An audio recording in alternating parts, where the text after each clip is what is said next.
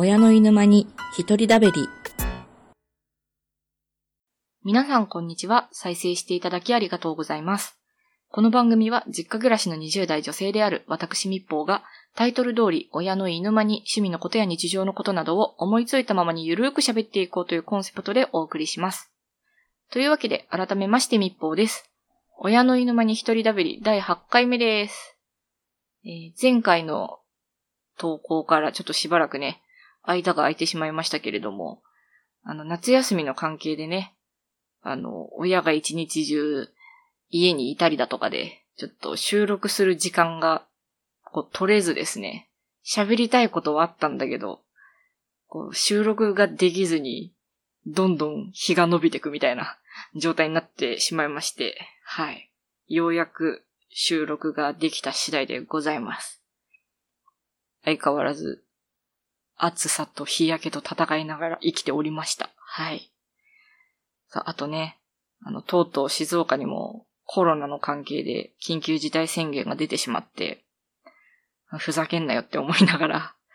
はい、変わらずね、対策をして生活をしております。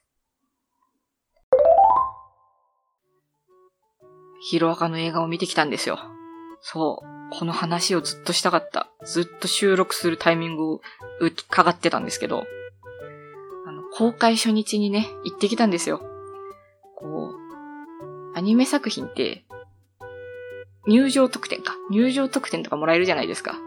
ね、今回も、冊子がもらえるってことで、どうしても欲しくてね、公開初日にもう、急いで行ってきたんですけど、あの、僕のヒーローアカデミア、ザ・ムービー・ワールド・ヒーローズ・ミッションっていうね、タイトルの、今回、ヒロアカの、えー映画3作品目かな？に当たるものなんですけれども、あのね、まあ、これから見る人もいるかもしれないんで、本編はね、ちょっとネタバレししちゃうから、こう本編のストーリーに関する細かい話とかちょっとできないんですけれども、まあとにかく最高だったと。私の中ではね。そう。ということで、まあおすすめというか、ちょっと共有したくて喋っておりますけれども、あの、まずね、最初に驚いたのが、今回ね、あの、ゲスト声優として吉沢亮さんが出演してるんですよ。で、ロディっていう名前で出演してるんですけど、めちゃくちゃ声の演技が上手くてびっくりして、っていうのもね、あの、吉沢くんが過去にアニメ映画だったかな？の主役かなんかの声優みたいのしてるるのは、なんか知ってたんですよ。そう。ただ、その作品とかを見てなくて、そう。で、そういう、こう、事前情報じゃないけど、今までのそのアニメ作品でどういうことしてきたかみたいなの知らない状態で、今回初めてヒロアカで、吉沢くんの演技を聞いたから、なんか、ナチュラルに上手すぎてびっくりして、こう、なんていうのかな、声優映えする声じゃないけど、ね、あくまで私の感覚なんだけど、俳優さんがゲストとしてアニメの作品に出るときって、演技は上手なんだけど、なんか、マイク乗りが悪いって言ったら、ちょっと失礼なんだけど、なんか声がこれじゃない感がある人もいれば、声はいいんだけど、映像での演技も上手なのに、声だけの演技になった途端なんか下手に聞こえる人とか、やっぱなんかね、いるんですよ。そう。で、やっぱね、声質に違和感を感じてしまう人とか、そもそも声の演技がちょっと違和感を持ってしまう人がいると、なんかね、集中できなくなってしまうところがあって、私の中で。そういう点で考えると、吉沢くんはもうそんなこと一切なく、ほんと、全く気にならなかったんですよね。もうそのことに、ただただ驚いたっていうのが、まず一つ。で、しかもね、このロディが、過去のヒロアカの作品史上多分一番出続けてるゲストかなって思ってて、ね、デクと会話をするシーンが結構多いんですけど、本編通して本当出ずっぱりじゃないっていうぐらいずっと出てるんですよ。あんなに出続けられてるのに、本当に違和感が一切ないのはマジですごいなと思って。なんかそういう点では本当に驚きましたね。はい。あとね、もう一つが、あの、主題歌がね、今回アジカンだったんですよ。で、それもめちゃくちゃエモいなって思ってて、まあ、エモいって言い方はちょっと変か。個人的にすごい最高の組み合わせだなって思ってて。っていうのもね、あの、エンディングがエンパシーという曲だったんですけど、このエンパシーの他に挿入歌っていう形でフラワーズっていう曲も実は流れてて、で、これがね、2曲ともめっちゃいい曲なんですよ。まあ、個人的にアジカンが好きっていうのもあるんだけど、こうね、私の中で、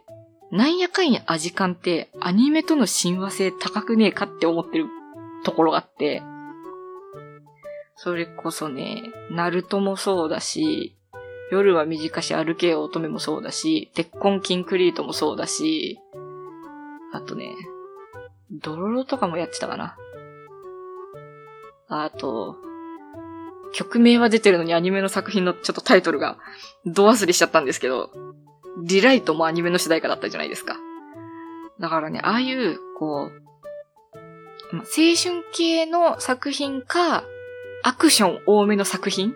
との味感とのこう組み合わせってめっちゃ個人的には好きというか、めっちゃぴったりだなって思ってて、ヒロアカと味感はこのアクション寄りですよね。そう、の組み合わせとしてめちゃくちゃ合ってるじゃんと思って、こう、俺得じゃないけど、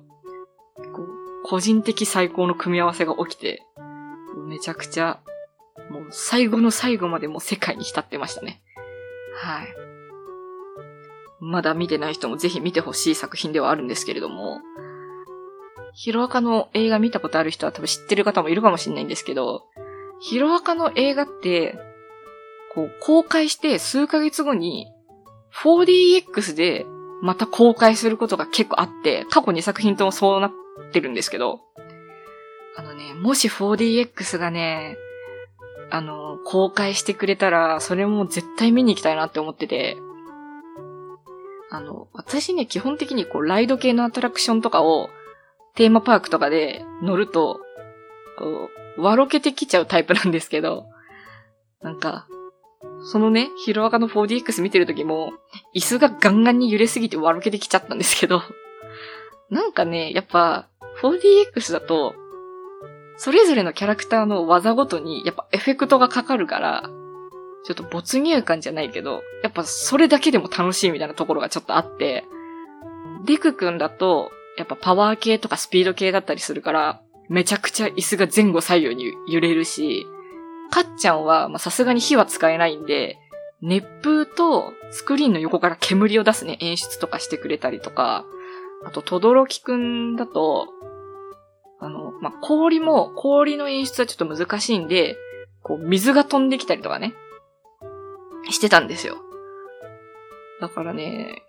なんかそういう没入感がやっぱ増すというか、そういった面でもこう、二度楽しめる、みたいな感じで、これもで超楽しいんで、ほんと公開したらぜひ見てほしいですね。というわけで、そろそろ終わりの時間となりました。えー、こちらのポッドキャストでは質問や話してほしいテーマ、普通歌などを募集しております。えー、説明欄の方に応募用のフォームの URL を載せているのでお気軽に送ってください。えそしてこちらのポッドキャスト、ツイッターもやっております。え普通のつぶやきに加えて、え更新情報や本編の補足とかをね、投稿しているんですけれども、そう言いながらね、あの、前回の本編の後ろの方で、あの、補足情報載っけておきますって言いながらすっかり忘れてしまって、あの気づいたらね、本編の投稿から一週間ぐらい空いちゃって、まあ、いっかっつってしれっとね、こう無視したんですけど、あの、その辺はね、まあ、ゆるゆるで、ガバガバで運営しておりますのでね、まあ、気になった方は各自検索をしていただきつつ、はい。あの、私が忘れなければ更新するみたいな感じでね、あの、そんな感じで運営しておりますので、えー、そちらを、そちらも見ていただきたいなと思うんですけれども、あの、ツイッターに関してね、もう一つありまして、あの、何本か前の本編の中でも確か言ってたと思うんですけどね。ツイッター上でもゆるぼみたいな感じでね、こう、しれっとつぶやいてたことがあって、ハッシュタグが欲しいと。あの、ポッドキャストとかって、やっぱ有名な方とかってね、ハッシュタグ持ってるよなって思って、なんか私も欲しいなって思って、なんかいいアイデアがあったらくださいみたいな感じでつぶやいてたんですよ。そう。それでね、あの、実際にコメントいただいたりとか、こんなのどうなのって感じで、こう、意見いただいたりとかしたんですよ。そう、それで、いくつかね、アイディアをいただきつつ、え、決めまして、え、それがですね、ハッシュタグ、おいひだです。親の犬間に一人だべりの頭の文字をね、取った形で、ひらがなでおいひだにいたしました。はい。で、よくラノベとかで、あの、漢字ばっかの中からひらがなを抜き出して略称として使うとか、あと、めちゃくちゃ長い文章の、中途半端なところだけ抜き出すとかね。何その略し方みたいなたまにあるじゃないですか。なんか、その法則使っちゃってもいいのかなって思って、まあ、こうね、親の犬間に一人ダベリってこう短い文節で、えー、切り取って、おいひだといたしましたので、あの、応募フォームからの、えー、感想でもいいですし、このハッシュタグを使ってね、感想をツイッター上で載せていただけたらなとも思っておりますので、あの、じゃんじゃん使っていただきたいなと思います。お願いします。はい。というわけでね、えー、最後までお聞きいただきありがとうございました。次回第9回でお会いしましょう。密報でした。